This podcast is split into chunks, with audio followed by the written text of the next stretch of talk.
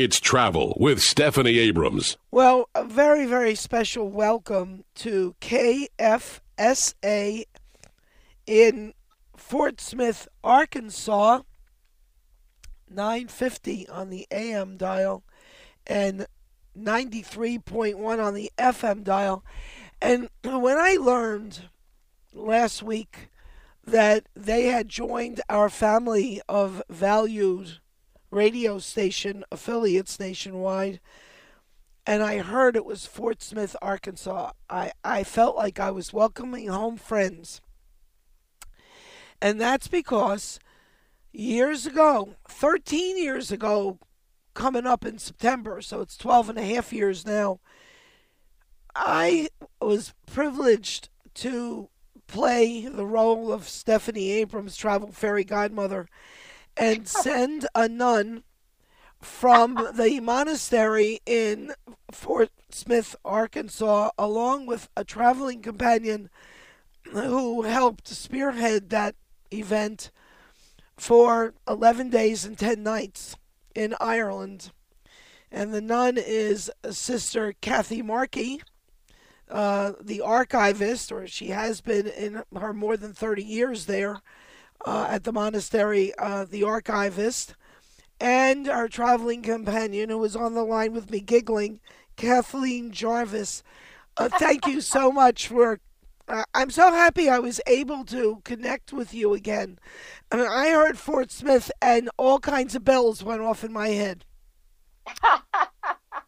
Have you been? Oh, I'm so happy that you're here now in Fort Smith, Stephanie. And I laughed when you said fairy godmother. There's quite a story to that. Yes, and uh, well, I'm sure we'll get into that. Yeah. Um. Firstly, um, when I flew with my husband Mark at the last moment to Ireland to meet up with you because the seven nights in the middle of your trip, or actually, I guess it was uh, more like five, five or six nights in the middle of your trip, the driver of the car and driver we arranged for you um, to take you around Ireland was going to have some emergency that could not be handled by anybody else, and we had to come over because I couldn't figure out how at the last minute to find another suitable driver when the company was flat out with no drivers available at that point. And at that time, it was about a week before Sister Catherine's 80th birthday. Her birthday was right at the end of the trip. So that means she's coming up on 93 now. How is she doing? Well, she's she's making it. And we uh she's she's making it. We're Well, you know, as my Irish friends would say, when I ask, How are you doing? the common trendy thing to say is, I'm wearing out. It happens to the best of us. We wear out. well, Sister Catherine keeps a she always has a thumbs up to life. So uh Oh, my word. We're- Didn't we're I find that out? Didn't I find that out? The two of you uh, yes. were the most cheerful, happy, cooperative, roll with the punches travelers I have ever encountered. And at the age of almost 80, one of the most progressive religious people I've ever met because I can remember we said grace at meals, and Sister Catherine would always start with, Dear Lord, may you be he or she. Yes. And that was quite a surprise to me for a Catholic nun. Uh, that's Sister Catherine. Yes. Oh yes, indeed. What a, what a delightful woman. Um, maybe you can talk a little bit um, about how we got together and your trip to Ireland. We only have a few minutes. Well, b- back from Sister Camille, or come, saying I've got the best travel advisor in the whole wide world, my friend Stephanie Abrams, and I know you want to take Sister Catherine to Ireland. Let me put you in touch with her back from then, or from Yeah. time- okay. So we got together through Sister Camille D'Arienzo, a member of the community of the Sisters, the Mid Atlantic community of the Sisters of Mercy. And right. And those of you And- who ever listened to 1010 Wins in New York for years, Sister Camille ge- uh, gave on Sundays the one minute. They called it the spiritual minute. She's she's quite Right. an amazing woman. Yes, she is. Well, I'll tell you what. Why don't we, because we're running out of time, hold you over to next week and dive into that trip because I know you have so much to share. And and meantime, muster up the folks in Fort Smith, Arkansas, so they don't miss it. So thanks for being with us this hour, everybody. Come back next week, and we're flying high.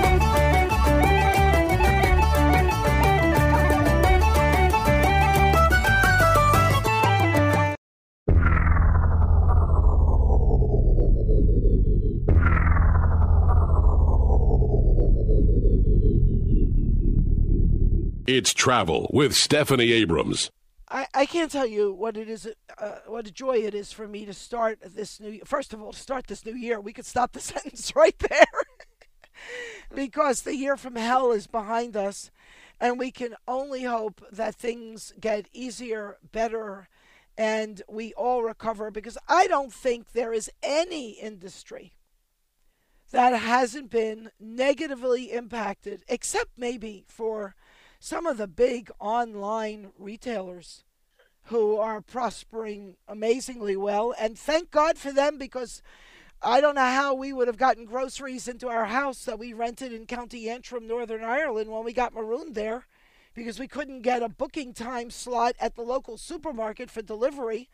And once we went into that house, we weren't coming out except to go into the gorgeous garden and the beautiful walled courtyard and get in our rental car and take a ride around and, you know, not interface with people, but just enjoy the scenery and the historic places. And oh my gosh, uh, as I said earlier, I wouldn't give away that five months for anything in the world. It was glorious. And I, and I wouldn't feel the same way if either my husband or myself had gotten sick. So, you know, managing to stay healthy is optimum. That's number one.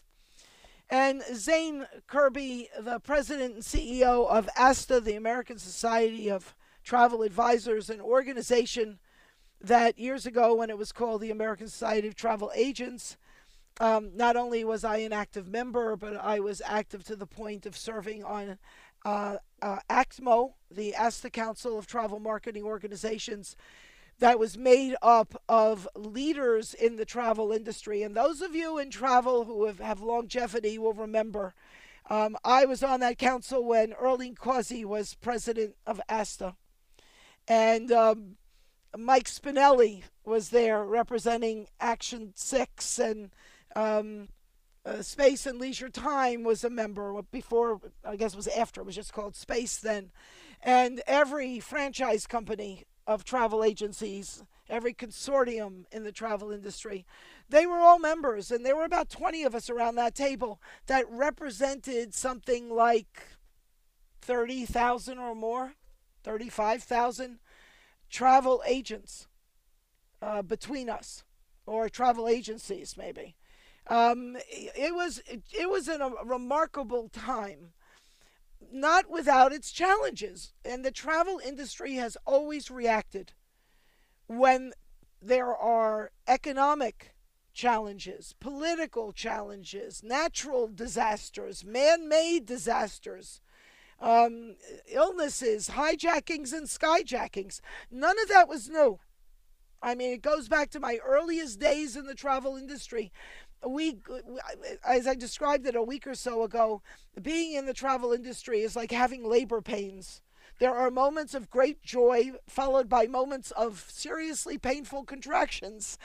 And um, in spite of that if you talk to people who complain about the difficulties of being in the travel industry and you ask them so are you going to leave the answer is generally a, a swift hell no.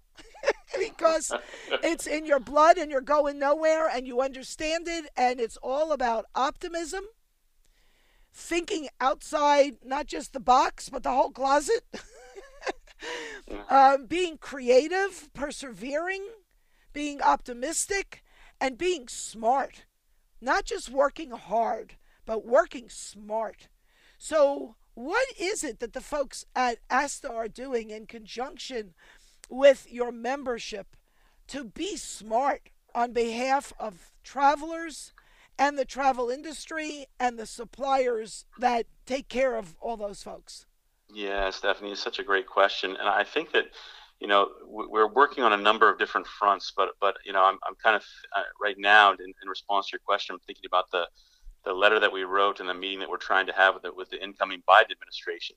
And we've asked him for a couple of things. We know that people that you know we can't do everything all at once but it's really important to get Western Europe and the Caribbean back open. So right. we want the new administration to focus their diplomatic assets of the United States to, you know, restore the, the flow of cross-border travel, you know, in keeping with, with public health measures, of course. But it's really important that we get those areas of the world opened up soon, where we can, you know, start welcoming uh, travelers and tourists from Europe and the Caribbean, and also that those places are open to people from from the United States as well.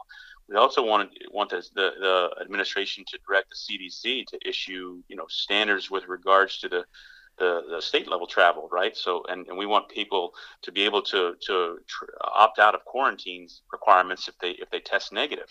I mean, if you're in New York right now, you have to quarantine for 14 days after you come home from a vacation, which makes a you know a one week uh, ordeal into about a three week ordeal.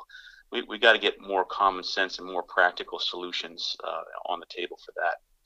Um, the the other, I mean, obviously there's there's a ton and ton of, uh, of, of different priorities, but those are those are kind of the big things that, that we that we see are, are really important. We stand at this nexus between government and business.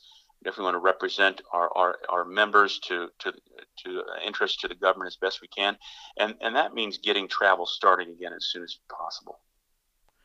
Well, you know, um, one of the things that the uh, folks in Ireland, and of course, you know, I'm up to date on all that because we were living there at the time. Uh, between um, we were we were just visitors between February and mid March, but then we were living there as temporary residents. We actually were encouraged to file for temporary residency of the UK in Northern Ireland because we were in County Antrim, uh, which made it easy for me once we got that approval uh, done in 24 hours um, to get our prescriptions forwarded for daily medications that my husband and I take to get them forwarded from the U.S. to be reissued in Ireland. I mean, this was a big deal. But it went very smoothly, and um, that was the easy part. But what was amazing to me, listening to uh, radio from the Republic of Ireland and from um, BBC uh, One in um, Ulster, BBC One out of Belfast, um, the the both governments in the UK and Northern Ireland is very autonomous in many ways. So it was a Northern Ireland thing, and then they did similar things in England, Scotland, and Wales. But in Northern Ireland and in the Republic, task forces were designated with heads of the forces appointed almost immediately back in March by the governments they were asked to then appoint people to their committees, and they set up a task force for every industry for retailing, for manufacturing. I mean, the list goes on, for transportation, blah, blah, blah. But for the travel industry, there was a task force just for hoteliers. There was a task force just for tour operators, and so on down the list. And uh, what they did was put the best and the brightest, the most active, the, the ones everybody knows are, you know, clever and creative, together in these committees that came up with guidelines that made sense for their particular sector of the economy and got the word out and got behind it and we were actually in the Kerry Writers Museum in Listowel, County Kerry, Ireland, on I'm going to say the 16th or 17th of July. It was just before we flew home on the 20th. And it was there were hand sanitizing devices at the entry before you entered, another one on the other side of that doorway, really meant for people who were exiting and throughout the building. And they had social distancing and they had all kinds of jazz in place as to how many people could come in and when they could come in and whatnot. And I was sitting in the corner of their gift shop reception area when a woman from Fáilte Ireland, their tourism board, with her mask, her latex gloves, her clipboard, her pen, and her check sheet, came in to make sure that she was visiting County Kerry that day in various places, and she was checking off. Did you are you doing this? Are you doing that? What? How many people do you let in an hour? So that the government was involved in helping to establish criteria to keep things under control. And they did, and they put a lid on it, and that's why we were able to come home on July 20th. Regrettably, they then felt confident, opened the doors to every everybody and their uncle, uh, from Spain and Italy and whatever, and then bingo, the numbers started to rise again. So that you know, during the Christmas New Year's period, everything is in complete lockdown in Ireland now. But they're serious about this. They're in lockdown like for the next three four weeks because they want to get it under control, and it's so wonderful that there are trade organizations in the travel industry, and particularly ASTA as a leader in this, that are working with your members to help establish a regimen to live by as opposed to you know the wild west where you know everybody does their own thing and maybe we die by it. And not a pretty story that way. So how are you communicating with all of your members? Yeah i mean we we uh, we have tremendous uh, communication uh, platforms that, that we use to member alerts go out to our 15,000 members on a daily basis. They'll give everyone the landscape of, of, what we're working on in terms of who we're communicating with on the Hill, what sort of regulatory bodies we're reaching out to. And that could be, you know, uh, anything from going to the Treasury Department to have them clarify the, the, the loan process for some of our larger members to uh, asking the CDC to review the no sale order and and to work with them to on, on provisions for the safe return of of cruise uh, cruise passengers. So we we uh, communicate very very regularly and effectively with, with our members. But the, the, the, interesting thing to me that you that you when I heard your, your story about being in Ireland, Ireland is that, that the consistency creates confidence, right? That that when you, right. that when you when when the when the government can work with the pub with the public uh, health uh, experts to create and communicate standards. Uh, again, uh, helping suppliers know what they need to do and helping people know what they need to do in order to travel safely, that's where the, the, the peanut butter and and uh, and chocolate sort of relationship com- comes into being. Because to be frank, to be frank with you, it's a shared responsibility. So people aren't going to return to travel, and you know, we, we, we poll consumers as I mentioned before, and some of them say, you know, I'm fine and I'm safe uh, with, with the practices that I employ, but I'm not so sure about what the person that's sitting next to me on the plane is going to do. And because of that uncertainty, I'm I'm, I'm going to sit on the sidelines for a while longer we can see now if the FAA mandated masks tomorrow, I think it would take away some of that ambiguity. Now, a lot of the airlines have already said that you have to wear a mask on the plane, but there's no FAA regulation behind it. So the worst thing that can happen to you is you can get you can get kicked off a plane or denied boarding. But if you knew you were going to get fined, you know, and a pretty hefty fine, you might take it more seriously. And again, with the FAA signal that, that this was a serious thing by by mandating mask wearing on planes, then I think you'd see the 500,000 passengers that are getting on an airplane right now uh, grow to, to more than a million and then more than two million like it was prior, pre, pre-pandemic. Well, in order to fly on July 20th from Dublin to Boston, it was a requirement to wear a mask in the airport and to wear a mask on the plane and I bought these silly looking hats, like uh, they call them bucket hats. Uh, those of you who can know, used to watch or catch it on cable, Gilligan's Island, that dopey hat that Gilligan used to wear. Well, it, it's, uh, you know, this round crown of a hat with a big wide brim around it, and attached to it is a fairly heavy but pliable piece of acrylic that makes you look like a welder but you can see through it. And we, I got one for my husband, one for me. We wore our dopey hats over face masks. When we got in the plane, we took the face masks off, but we left the hat mask on. So when we would eat, you could easily just shovel the food underneath your hat and whatever. I mean, we were taking no chances. And happily, we were able to travel. Don't negate travel by car, people, even if it's your own car, and talk with a travel advisor about destinations and resorts and hotels that are taking travel seriously during this problem in terms of disinfecting and cleanliness. And I want to thank you. I know I got to cut you loose. I wish we could talk again. Maybe we can talk again soon in the new year. Happy everything uh, to you, Zane, and to everybody at ASTA. Stay with me, everybody. This is Stephanie Abrams.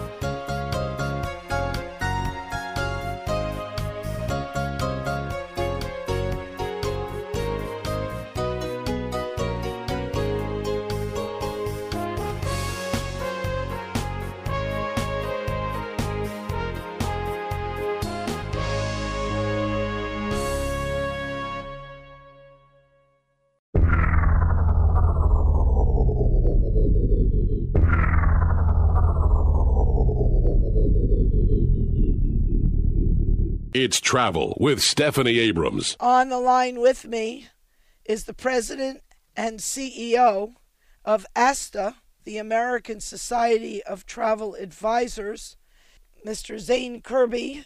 And uh, I'm thrilled to have you on with me, especially now, even though we are about to celebrate the end of 2020. And you'll be hearing this in 2021, folks, because we've got interviews backed up, it's racked up and stacked up. Uh, and we want to get all this important information out to you. How do you see the role of the travel advisor, especially the travel advisor who is smart enough to know the importance of being an ASTA member? How do you see that person's role changing, not just in the 21st century, but in this COVID environment? Yeah, well, you know, travel just got a lot more complicated. And it, it, you know, unlike software or other activities that you can do, you know, other types of shopping that you can do from your home if you're buying any kind of, you know, consumer staples, you're playing video games like my teenagers like to do online. You know, for travel, you have to show up in person. And and because of that, it, it is a very it's a very unique, it's a very personal experience that people have when they travel.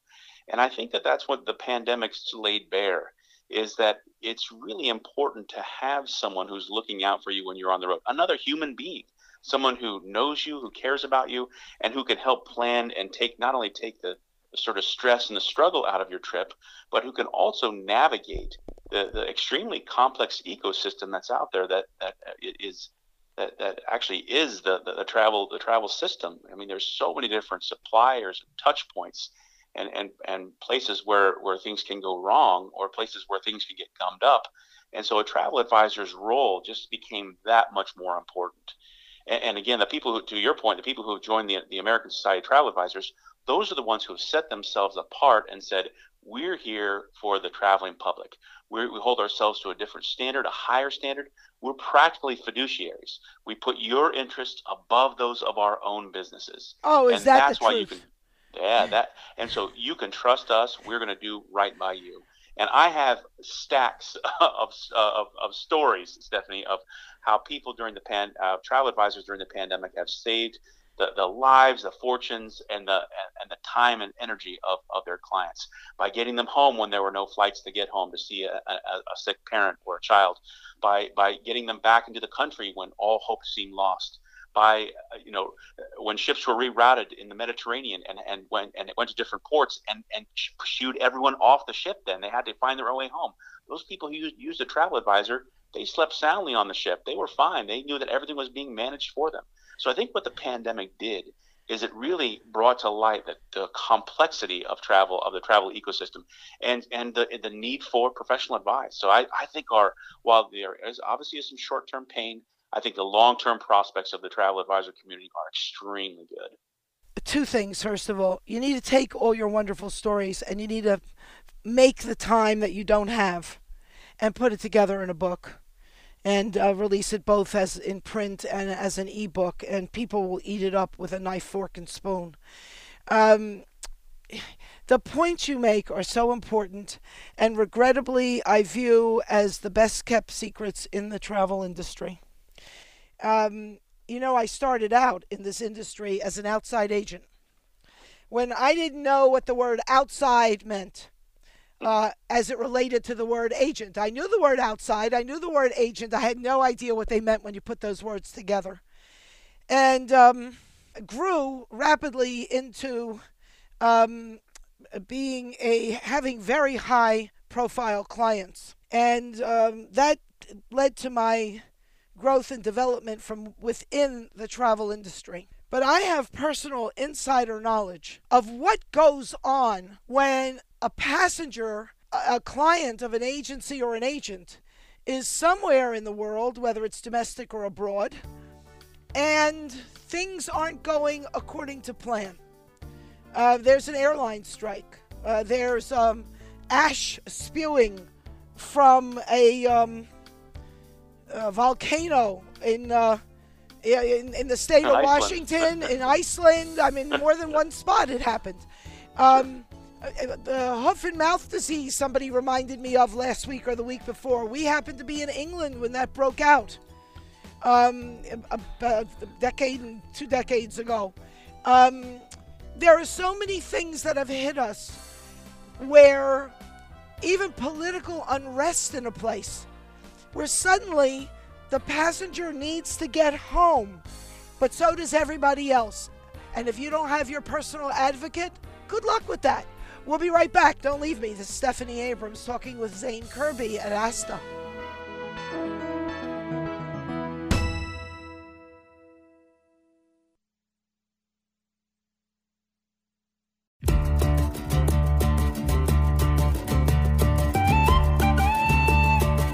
Welcome to Travel with Stephanie Abrams. And any year I can remember. And I guess that's because I sort of feel like the back wheels trying to keep up with the front wheels. Normally, you know, we used to say pretty much everything in the travel industry changed monthly, then it went to weekly, then it went to daily, then it went to hourly. We're down to nanoseconds. Every nanosecond, something else happens affecting the travel industry. And at this point, a preponderance of it drizzling off of this COVID 19 that's followed us into 2021. um, uh, you know, 2020 being the year that we'd like to forget about, certainly overcome. And um, although I have to tell you, the five months we were marooned in Ireland, I wouldn't give back for all the money in the world. That was an amazing, amazing experience. And it brings me to something I'm hoping to tackle early on with our very wonderful guest this hour, a guest we had on the air with us either in June or July while we were still in Ireland, marooned, unable to get home. And that's Zane Kerby. Uh, he's the CEO. I think that's his title. Maybe it's president. I'll have to ask again. He's the head honcho, um, the executive, administrative, directing type at the top of ASTA, the American Society of Travel Advisors, a prestigious organization that lobbies on behalf of the travel industry, which truly needs a lobby. Because far too often, people making decisions as they relate to travel don't know the first thing about the effect of their decisions on the travel industry or the people who are travelers. And one of the reasons I've invited Zane Kerby on today is to tackle a question I've been dealing with the last few weeks. I want you to know that this interview is being recorded um, around Christmas, New Year's time. So you're hearing it after the new year because we had so many interviews already scheduled that we had to get in. And Zane, being the busy man he is, we had a tough time matching our schedule with his to find an appropriate spot, but we nailed him today, people. And you're really in for the real information. I've been really troubled about something. And the thing I've been troubled about is that just before Thanksgiving, someone whose name completely escapes me didn't recognize the fellow on TV, didn't catch his name flash across the screen. He's obviously in some position of power. And I don't know if he's in medicine or somewhere in U.S. government. But his remark was simple two words. Not the two words you're thinking of, by the way. the two words were don't travel. It might as well be the two words you were thinking of. Because you know I am the biggest coward on the face of the earth. You know I if you've listened more than once, you know I don't go anywhere I might not come back the same or better. I enjoy living, I enjoy life. I am not a risk taker. But it seems to me you have to use proper information and your good horse sense to figure out what's real and what's not real, what's right and what's not right. And I really think the travel industry was done a disservice, especially when there are hotels and car rental companies and ex- museums and attractions of all kinds that are going to unbelievable lengths to sanitize, deep clean, deep scrub, make the environment safe for the staff and the people who visit there. And to just say don't travel it just seemed to me the message should have been don't get into crowds. Don't get close to people. Don't inhale and exhale the same air that the guy next to you is inhaling and exhaling. Make sure there is nobody next to you. And we're very lucky. The U.S. is huge. While other people don't want our passport at the moment, they're busting for it actually, but good sense is telling them don't invite Americans at this moment into other countries. But you can travel in your own car to wonderful places or rent a car from a place you have confidence in that they're doing the job to sanitize it between renters. And go to all the wonderful outdoorsy places, staying in wonderful hotels, and using the help of travel advisors in the know who are doing that research and especially those that are ASTA members, getting the kind of information that guides them into who's doing an above average job at keeping their staff and their guests, their visitors, their customers safe. I think that should have been the story, not don't travel.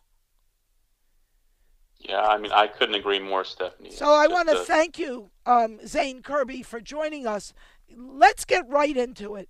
Talk to me. What do you think about? I mean, have am I, have I gone round the bend and off the wall? well, you know, you, I, am definitely a bias, definitely a biased source here, but but I think you're absolutely right. You know, risk management does not mean risk elimination, right? You can't eliminate all risks from your life. Now, of course, you know the pandemic is taking a tremendous toll but we know that, that public health is a shared responsibility between individuals and, and supplier companies, as you mentioned. But we feel that you know every travel traveler, fully informed by their expert travel advisor, should be able to determine their own tolerance for travel, their own risk tolerance. You know, there there are some people who are in much uh, more uh, much sort of higher risk categories than others. But just saying don't travel is like saying don't go outside. and I just I, I, I, fail to see how that uh, how that's sustainable or enforceable or even practical. Yeah, and and I'm going to add the word sensible. I didn't think it made sense to me. And truly, Zane, I mean, while we know each other and we have crossed paths for ages, for years in the travel industry, I you know I don't think you know me well enough to know what a chicken I am. I mean, so, I, you know, I am the last one who's going to say go someplace if I think it's a dangerous place to go to. But on the other hand, you know, I'm the one that believes you got to get to the other side of the road. And if there's an 18 wheeler coming down the pike at 80 miles an hour, maybe you want to wait till it goes by before you cross instead of running in front of it. But it doesn't mean because there's some big heavy machinery driving on the highways that you shouldn't cross the road. I mean, it just it doesn't make sense to me, and I don't. I'm I'm a little jealous, Zane, of what's going on in other places in the world. And you know, I spend a lot of time in Ireland. That's how we got marooned there this year. Um, thought I'd be back the day after St. Patrick's Day, but lucky for us, we didn't get back till July. And we got back safely and uh, in a healthy state. But I listen to Irish radio online. My favorite stations, uh, there are two newstalk.com will take you to Newstalk Radio in Ireland, a national radio station, and Lyric FM because when they're talking sports at night and weekends, I'm not interested. So that's when I go to Lyric FM in Ireland. So it's Lyric um, Radio. Go find it. Go look up Lyric Ireland. Um, it's a dot com station, and, and my computer knows how to find it on its own. But the Irish government tourism board, which is called Failte Ireland, F A I L T E, which means welcome in Irish, has been running public service announcement spots about what you can do, what you can't do, and whatnot. But they're out there promoting that people for Christmas should be buying vouchers for somewhere down the line in 2021, which is a wonderful support system for hotels. And in the US, we could be doing that as it relates to you know, call your travel agent and organize uh, a gift certificate with a tour operator or a cruise line or a car rental company or a hotel or resort to give to people at this Christmas for use in the next 12, 18, 24 months, whatever the you know the the expiration periods are, so that it helps support the travel industry and give some people a glimmer of hope for travel downstream. I mean, it's just it's remarkable to me and they're on the air with another PSA announcement from the Irish government about how to keep your distance and you know wearing masks and um, you know, washing your hands and you know all that jazz as a reminder to people that this is the time, and it always ends with this is the time for us to take care of each other. Whereas somehow we've managed to get in a position of people thinking that it's an infringement on their rights if they're helping to protect other people from getting sick. I don't know how any of this happens, but none of that is good for the travel industry. Yeah, it sounds like the Irish are, are, are uh, doing a good job in terms of trying to balance the interests, right? Oh, right? yeah, there, ha- absolutely. there has to, yeah, there has to be uh, uh, a, a, a an understanding that that further lockdowns and further quarantines, uh, they're they're depressing your economy. They're causing people to get depressed themselves, um, and and ultimately they're they're counterproductive. So uh, that that sounds like a smart thing. You know, I, I will say we are we poll uh, consumers every two weeks, Stephanie, and they are itching to get out of there. In fact, like more than a third of people said, because of the pandemic, I am more determined to travel abroad. You know, in the next 12 months. So that's that's a that's a really strong number of people who say, you know what, I, I'm really you know those those trips, those places that I've, I've, I've aspirationally wanted to go to for all these years. I'm going to get there next year. Well, and and it's not really a surprise to me. Um, I, I find that um, there is a sense. I started using the word probably four or five months ago easily. That there will be a tsunami of travelers. And just this week, I heard somebody use that word on TV. That there will be a tsunami of travelers. Because when the dam breaks, when this iron curtain of disease lifts, you're going to see a rampage of people who want to get out there and go. We're going to take a quick break and come back talking with Zane Kerby at ASTA, the American Society of Travel Advisors. Don't leave me.